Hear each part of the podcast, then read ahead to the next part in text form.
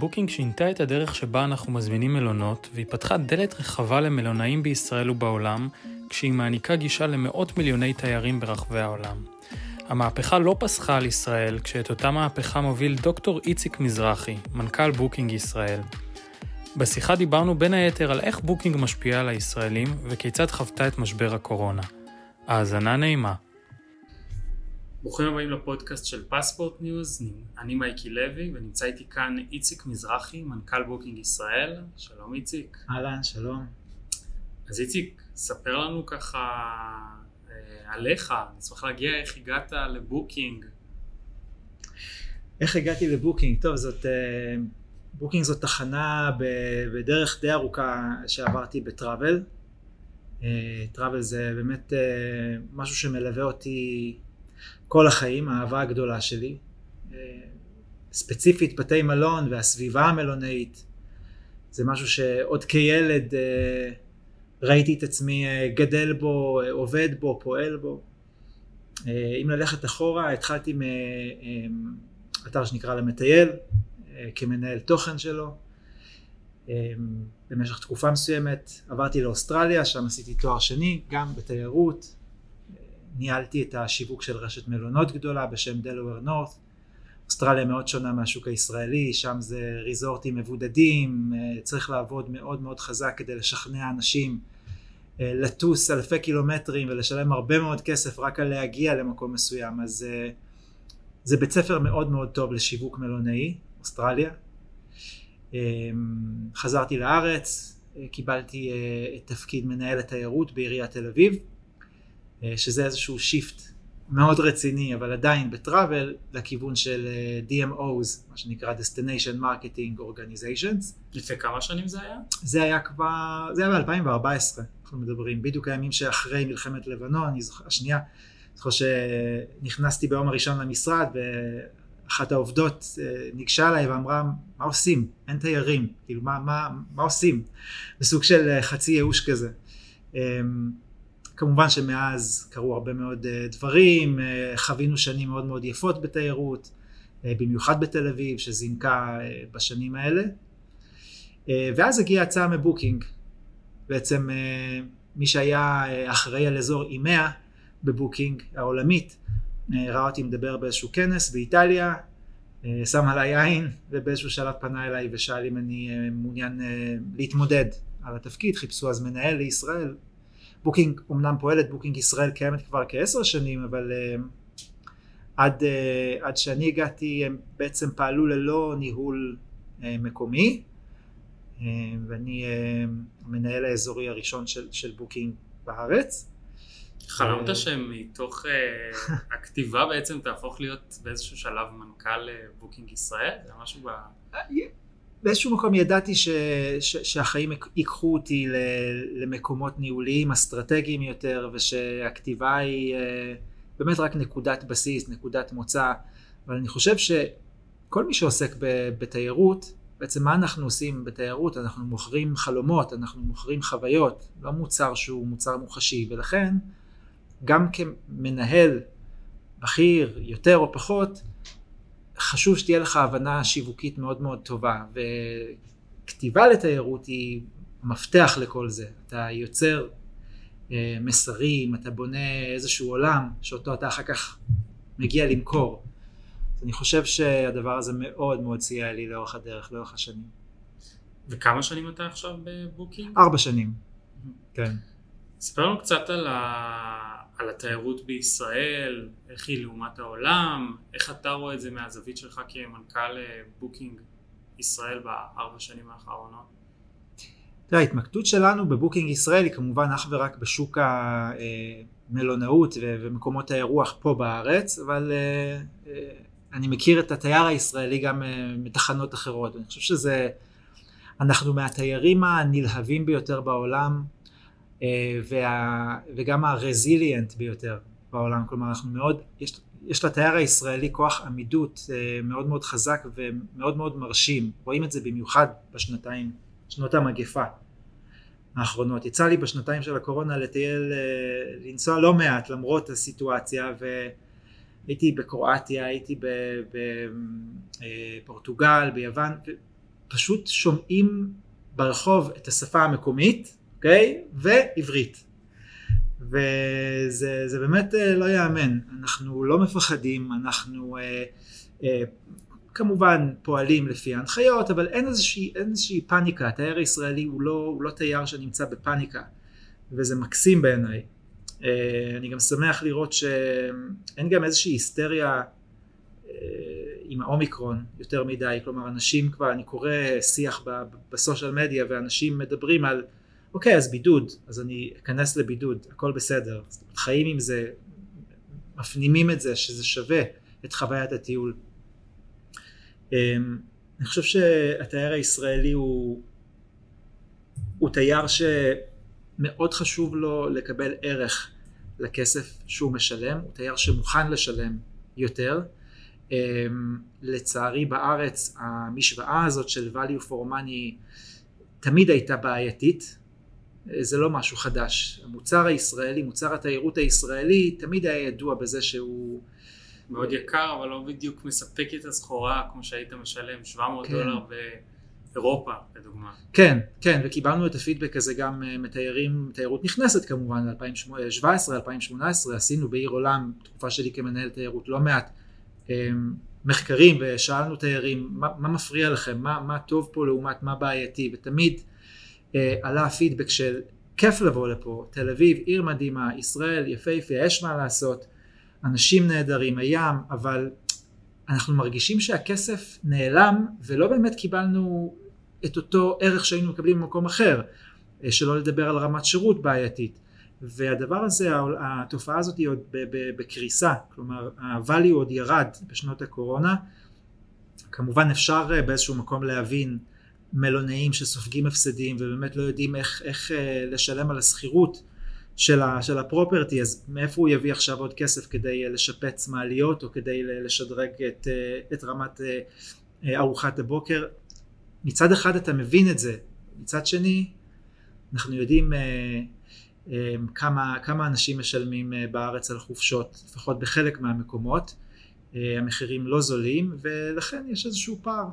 מאוד מקווה שהוא שהוא ישתפר באיזשהו שלב, אני חושב שזה משהו שאני מצפה ממשרד התיירות להיות קצת יותר אקטיבי בתחום הזה של הפיקוח על המוצר, של בקרה, של הדרכות, יש מקום לשיפור.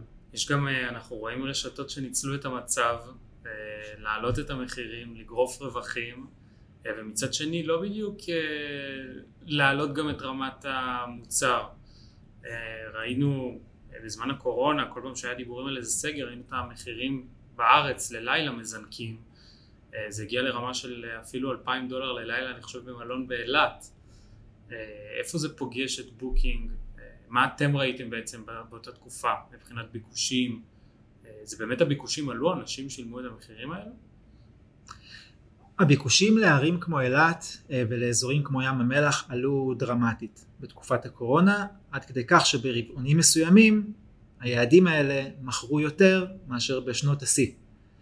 אה, וזה מקסים מצד אחד, זה כיף לדעת ש, שפלטפורמה כמו בוקינג יודעת לדחוף למעלה אה, אה, אזורי תיירות כמו שעשינו באילת, ים המלח. מצד שני, אזורים כמו תל אביב, ירושלים, אנחנו יודעים, מתקשים עדיין להתרומם למרות מאמצים אדירים של כולם. עכשיו, כשאתה מדבר על ניצלו את המצב, אני פחות, פחות מתחבר להגדרה הזאת, אני לא חושב שאף אחד מנצל, אה, יש, יש קצת קונוטציה, קונוטציה שלילית כשמציגים את זה ככה, אני, אני באמת חושב שבמלונאות, כמו בכלל, בתיירות, בתעופה, אה, חוק הברזל הוא אה, ביקוש והיצע, ועל פי חוק הברזל הזה גם המלונאים עובדים, זה נראה לי טבעי, זה נראה לי הגיוני.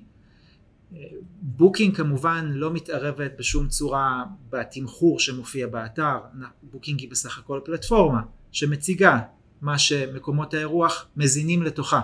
אם אני אה, מלון כזה או אחר, אני מחליט כמה אני גובה, אני מכניס את המחירים האלה אה, אה, ל back end של בוקינג וזה מה שאנחנו, הפלטפורמה משדרת. אז לנו אין נגיעה בזה, אנחנו גם לא באיזשהו שיג ושיח עם המלונות על אתה יקר מדי, אתה זול מדי, זה לא תפקידנו.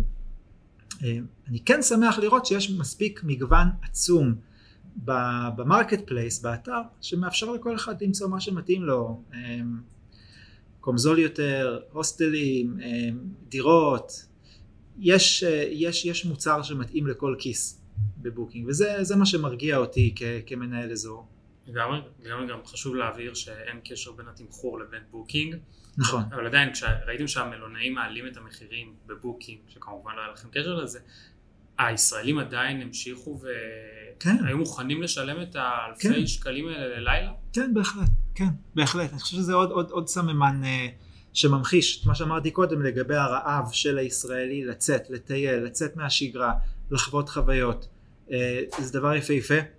Um, ואני חושב שזה מה שהשאיר את הענף כאן בכל זאת, או לפחות חלקים מהענף, עם הראש מעל המים. גם בתקופות הקשות של, של הקורונה. ראינו את השמיים נפתחים לאיזה שבועיים וחצי, שלושה, פחות או יותר. ראיתם uh, עלייה בהזמנות מחו"ל? זה... כל דבר שקורה uh, בענף מבחינת uh, חקיקה, מדיניות, מיד מורגש בבוקינג, כלומר עניין של דקות. אנחנו כבר יכולים לראות איך הגרפים עולים לחודשים קדימה מבחינת הזמנות. והתחילה להיות כבר תנועה מכובדת של הזמנות ממדינות כמו גרמניה, בריטניה, ארצות הברית, איטליה, אה, ובמקביל מיד עם ההכרזה על אה, השינויים אתה מתחיל לראות את הביטולים. באמת כאמור בעניין של דקות, לשמחתי, אני חייב לציין שהביטולים הפעם לפחות בפעם האחרונה שבדקתי הם לא דרמטיים, מאוד יכול להיות שהקהל אה, גם העולמי מבין וקורא וקצת יותר, קצת פחות בפאניקה, מבין שהגל הזה, כפי שהוא אה, מכונה, יהיה קצר יותר. אה, כבר עכשיו מדברים על לחזור. שלא להאריך את ההגבלות. נכון, נכון. ואז כן, ממתינים עם הביטולים, מחכים איתם. וזה גם סממן מאוד חיובי, שאולי מלמד על זה שבאיזשהו מקום התחלנו ללמוד לחיות לצד המגפה, וזאת כבר לא כותרת שפוליטיקאים אומרים, זה משהו שאנשים מיישמים בשטח. וזה ההבדל. אני חושב שברגע שבוקינג נכנסה לישראל והתחילה להציע גם מלונות לישראלים כאן בישראל, בטח בזמן הקורונה, אבל כשהתחלתם להיכנס לכאן, הישראלים לא כל כך הורגלו להזמין לילות בבוקינג בשביל חופשות בארץ. איך עשיתם את המעבר הזה שלאט לאט התחלתם להרגיל אותם באמת אה, אני לדוגמה הייתי לפני אני חושב חודש אה, בכנרת בסטאי והזמנתי את הלילה שלי דרך בוקינג אה, איך עושים את זה? מה, היה, מה היו האתגרים? אני חושב שישראלים הם, תמיד השתמשו בבוקינג אבל לא בהיקפים שאנחנו רגילים בשנים האחרונות זה נכון הפוקוס ששמנו היה על אמ, בכלל בשנים האחרונות חיזוק העבודה עם מקומות האירוח, להתקרב אליהם יותר, לעבוד איתם נכון יותר, לעבוד איתם טוב יותר, על מנת שנוכל לקבל מהם יותר, אה, בוא נגיד יותר חדרים, יותר supply, נוכל למכור יותר, נוכל להציע מגוון רחב יותר, מקומות שאולי לא עבדו עם בוקינג בעבר, ראו כי טוב, התחילו לעבוד עם בוקינג, הגדלנו משמעותית את נפח העבודה של מקומות האירוח בישראל עם הפלטפורמה ולכן יש באפשרותנו להציע לקהל הישראלי הרבה יותר אה, מגוון גם בסוגי החדרים גם במחירים. אה, ומפה זה כבר כאש בשדה קוצים ישראלים נכנסים רואים אה, שהפלטפורמה יודעת להציע להם דברים שמתאימים לכיס שלהם מספרים לחברים וזה עובר בצורה מאוד מאוד יפה במקביל עשינו הרבה פעילות שיווקית בשנים האחרונות, יש לנו הרבה יותר נוכחות במדיה הישראלית, אה, משתפים נתונים, אה, מחקרים אה, על travel trends, אנחנו מאוד מאוד פעילים בהיבטים האלה, מה שבעבר בוקינג בארץ פחות עשו, גם זה היה דגש שלי באופן אישי היה מאוד חשוב, להיות יותר נגיש גם לתעשייה, גם לצרכן הישראלי, ואני חושב שהכל ביחד מאוד מאוד עוזר. בהחלט, לגמרי. אה, אני פשוט מרגיש את השינוי הזה ממש אה, בשטח, שלאט לאט כבר לא נכנסים יותר לאתר ממש לבדוק, לאתר של המלון, אלא אומרים אוקיי רגע בוא ניכנס לבוקינג, נראה מה, מה המחיר, מה קורה, ובסוף אה, הישראלים מוצאים את עצמם בכלל הולכים לבוקינג ומזמינים שם. יש גם את העניין של המובייל שחשוב לציין, זאת אומרת האפליקציה של, של בוקינג בשנות, בתקופת הקורונה היא טסה למעלה מבחינת users uh, אנחנו מכירים את הסיטואציית צריכה של ימי הקורונה, אתה עובד מהבית, אז באיזשהו שלב אתה לוקח הפסקה, אתה הולך, משתרע על הספה עם הסמארטפון ביד, נכנס לאפליקציה ומזמין דרכה. שני שליש, שני שליש סליחה, מההזמנות של בוקינג בעולם נכנסות דרך המובייל. זה נתון מאוד מאוד גבוה. ובארץ מרבית הישראלים משתמשים בבוקינג דרך המובייל אז uh, אני חושב שגם זה תרם משמעותית לעניין היום לא מעט מקומות אירוח בארץ uh, מציעים מחירון מיוחד למובייל uh, מחירון uh, עם איזושהי הנחה קטנה לגולשי uh, למשתמשים באפליקציה וזה גם נתן פוש רציני בקהל, uh, בקהל המקומי. אפשר להגיד שבוק... שהקורונה עשתה קצת טוב לבוקינג עשתה קצת טוב. באיזשהו אופן. כן, כן, היא עשתה קצת, תראה, מה זה, מכל משבר אמ, יש מנצחים ומפסידים, כלומר תמיד יש מי ש, ש, ש, שיוכל גם אה, ליהנות ממשברים, אני לא יכול להגיד שבוקינג כחברת travel אמ, התקופה הזאת הייתה מבחינתה התקופה היפה ביותר אי פעם, זה עדיין אה, תקופה בעייתית בראייה גלובלית, אבל, אמ, אבל כן, באיזשהו מקום, כיוון שהטכנולוגיה של בוקינג כל כך מתקדמת, האפליקציה, ה-level של, של האמינות של המוצר כי כשאתה מזמין לבוקינג אתה יודע שיש מאחוריך שירות לקוחות מאוד מאוד טוב שפעיל 24/7 ואם יש בעיה אז יש עם מי לדבר. בתקופת הקורונה יש הרבה בעיות. אוקיי? יש הרבה סגרים יש הרבה הפתעות ויש הרבה שינויים. אמ, אז, אז אני חושב שכל ערכי המותג האלה עמדו לזכותה של בוקינג במגפה. כן לא חד משמעית. ההרגלי צריכה התחילו קצת להשתנות בזמן הקורונה כן. אתם אה, לגמרי הרווחתם מזה. אה, יש איזושהי מגמה שראית בזמן הקורונה על התייר הישראלי? איזה משהו מאוד בולט שלא ראיתם לפני זה? אמ, התייר הישראלי אף פעם לא הזמין חודשים מראש, כמו אה, התייר הגרמני למשל, אבל זה הלך והתקצר, כלומר זה ברמה של אה, להזמין מהיום להיום. אוקיי? הרבה הזמנות של רגע אחרון, או, לכל, או מקסימום למחר. אמ, ספונטניות שהלכה והתחזקה.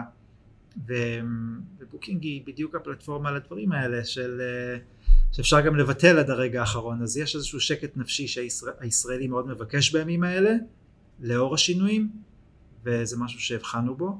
אה, בנוסף הרבה יותר דגש אה, מבעבר על כל עולם ה-health and safety okay, בטיחות וניקיון עושים פילטרים למלונות לפי אה, ציון הניקיון של המלון, מה שבעבר אה, חיפשו לפי ציון הבריכה או הריחוק מהים לצורך העניין. אה, היום רוצים לדעת לאן מגיעים מבחינת ניקיון, פרוטוקולים של הגנה מקורונה וכדומה. והישראלים מדרגים? כי הרי בסוף השהייה צריך לדרג וכשאתה בזמן כן, הקורונה כן. אתה צריך, אתה יודע, מדרגים... כדי לפלטר את זה לפי ניקיון צריך גם שמישהו יגיד אם היה נקי או לא. מדרגים ואף אה, בחומרה יש לציין. כן? כן. היד יותר קלה למקלדת? אמ, לא יודע אם יותר קלה, אה, התיאר הישראלי לפחות מה, מה, מהבדיקות שלי ו, ואני קורא המון חוות דעת גם של ישראלים וגם מהעולם כי חשוב לי להישאר אה, בתמונה מבחינת טרנדים בתחום הזה. הישראלים כותבים הכל, משקיעים בחוות הדעת שלהם, אני חושב שזה דבר טוב, כי בסך הכל כמלונאי אתה רוצה לדעת מה באמת עבד ומה לא עבד, אתה רוצה שיגידו לך, ללמוד מזה ולשפר. והישראלי מספק אה, הרבה מאוד פרטים, גם לטוב, אם משהו היה טוב אז אה, תשבחות ומכל הלב ומילים חמות, אה, ואם זה פחות טוב אז נותנים בראש ומתלוננים. אני מדבר עם מלונאים והם אומרים שהתייר הישראלי... זה לא מטריד אותם? זה, זה כמובן שזה מטריד אותם אמ, כיוון שיש אה, גם תיירים אה, ישראלים שיודעים לנצל את זה לרעה לצערנו. לשמחתי זה לא, לא, לא כולם וזה גם לא רובם אבל יש מיעוט מסוים שיודע להגיע למלון ולדרוש נון אה, מעבר למה שנהוג ומעבר למה שניתן.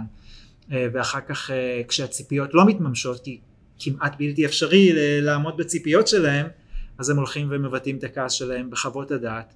אמ, לשמחתי זה מקרים אה, בודדים אבל אה, זה מטריד כי כבעל מלון אה, זה הבייבי שלך לפעמים הרבה פעמים זה מלונות קטנים מלונות בוטיק וכל ביקורת כזאת היא כמו חץ בלב זה פוגע שלא לומר פוגע מסחרית גם הביקורות של בוקינג הם חוות הדעת המנגנון הזה הוא מאוד מאוד משמעותי בבחירת מקום אירוח ויש לזה אימפקט. חד משמעית, אני חושב שזה אחד מהיתרונות וחסרונות של בוקינג, שמצד אחד המלון מבין שככה אם משהו לא יהיה בסדר, התייר ילך ויתלונן בבוקינג ויחשוף את, ה, את הביקורת שלו למאות מיליוני אנשים. כן. אה, מצד שני הוא גם יודע שאם התייר ייהנה והוא יכתוב אה, חוות דעת חיובית אז הוא יביא עוד לקוחות. כן. אז זה לגמרי אה, אחד מהדברים הכי חשובים. היו לכם עוד, איזה, עוד איזשהו איזה שהם הישגים בשנה האחרונה בזמן הקורונה כאן בבוקינג ישראל שרשמתם? כן, אני חושב ש... הגדלנו משמעותית, אה, בלי לחשוף מספרים, את, את אה, נתח השוק שלנו פה בארץ. אה, הרבה בזכות זה שלא נעלמנו לשותפים, לא נעלמנו למקומות האירוח. כלומר, אנחנו בתקופה שהיא תקופה, אפשר להשוות אותה לסוג של מלחמה, סוג של מלחמת עולם. ובעצם לא נעלמנו, לא התחפרנו, אנחנו כאן ממשיכים קשר עם השותפים, עם מקומות האירוח, כאילו, כאילו הכל רגיל. גם בסגרים, כבר מהסגר הראשון מאוד הקפדתי שהצוות, יש לנו פה צוות מדהים של חמישה account managers ו account executives הם בעצם סוג של revenue managers, הם עובדים עם מקומות האירוח על שיפור ביצועים, על אסטרטגיות עסקיות. מהסגר הראשון אה, הקפדנו לשמור איתם על קשר, אה, להגיע לפגישות, גם אם זה פגישות אונליין, גם אם זה טלפונים, גם אם זה רק להרים את הטלפון ולהגיד אתם בסדר, מה חדש, איך עובר עליכם, עוברת התקופה, כלומר להישאר בתודעה ומקומות האירוח מאוד העריכו את זה, מאוד שמחו על החיבור הזה שרק הלך והתהדק במקום שילך ויתרופף וזה עזר לנו בשנה האחרונה עם אה, כאמור הגדלת נתח שוק מאוד מאוד יפה למרות שאנחנו בתקופה לא פשוטה. מדהים, ככה לקראת סיום איציק, יש לך איזה טיפ לתייר הישראלי כשהוא נכנס לבוקינג או משהו כזה? אה, טיפ לתייר הישראלי, אה, אני חושב שהתייר הישראלי לא באמת צריך טיפים בהיבט, אה, בהיבט של איך להשתמש בבוקינג, אולי רק לעשות תיאום ציפיות יותר טוב, כלומר טיפה לחפור יותר בחוות הדעת, טיפה יותר לחקור על מקום האירוח הספציפי שהוא מגיע אליו, כדי להימנע ממצב שאתה מגיע ואז אה, מתחיל להתלונן אה, חשבתי שיהיה ככה וחשבתי שנדבר על זה שנראה את זה ושהבריכה תהיה כזאת והארוחה תהיה כזאת כלומר טיפ טיפה אה, לחקור יותר כדי להגיע ולהיות מרוצה ממה שמקבלים. תודה רבה איציק, זה מרתק ונקווה שהמלונות בישראל ובעולם יחזרו להתמלא. אין לי ספק, תשמע עוד מילה אחת אני חושב שבאמת וגם בבוקינג רואים את זה travel זה, זה, זה לא איזשהו, זה לא מותרות, כמו שיש כאלה שגורסים גורסים שנסיעות זה מותרות. travel זה לא, זה, זה צורך בסיסי, זה לאכול, זה לשתות, זה לטייל, זה לראות את העולם, זה לצאת מאזור הנוחות שלך, זה ימשיך. הכל בסדר, צריך לנשום. אני חושב שלא רק שזה ימשיך, אנחנו גם, אה, הרי כל פעם שטיפה משחררים אז ההזמנות שוב קופצות. צריך לפצות על הזמן הזה שהיה סגור. לפצות על הזמן האבוד ו- ואני חושב שאנחנו הולכים לכיוון של ביקושים מאוד מאוד גדולים לטראבל, אמ, צריך להיות קצת סבלנות וזה, ואנחנו שם. תודה רבה איציק. בכיף, תודה רבה.